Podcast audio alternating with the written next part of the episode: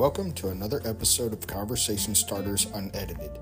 I'm your host, founder and director of Conversation Starters, Christian Cleghorn.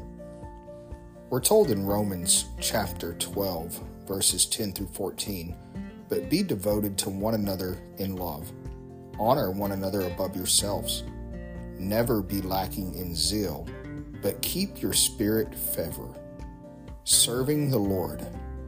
Be joyful in hope patient in affliction, faithful in prayer. Share with the Lord's people who are in need. Practice hospitality. Bless those who persecute you. Bless and not curse. I want to encourage you today about the words found in verse 12 is be joyful in hope, patient in afflictions, faithful in prayer. You know, there's a lot of times that it, it becomes easy to become discouraged, it becomes easy to lose our patience and we're just ready for this trial to end.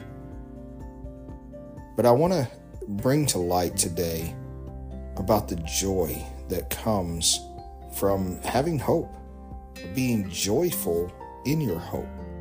What do we hope in? Well, we hope and put our faith in the fact that God is who He says He is, and He's going to do what He says that He will do. So today, whatever you're facing, be joyful in your hope, patient in the afflictions that you're facing, be faithful in prayer, trusting God that He is a God that moves mountains. He's a God that makes a way where there seems to be no way. He's a God that controls everything that you could face, and you can trust Him. Enjoy your conversations with Jesus today.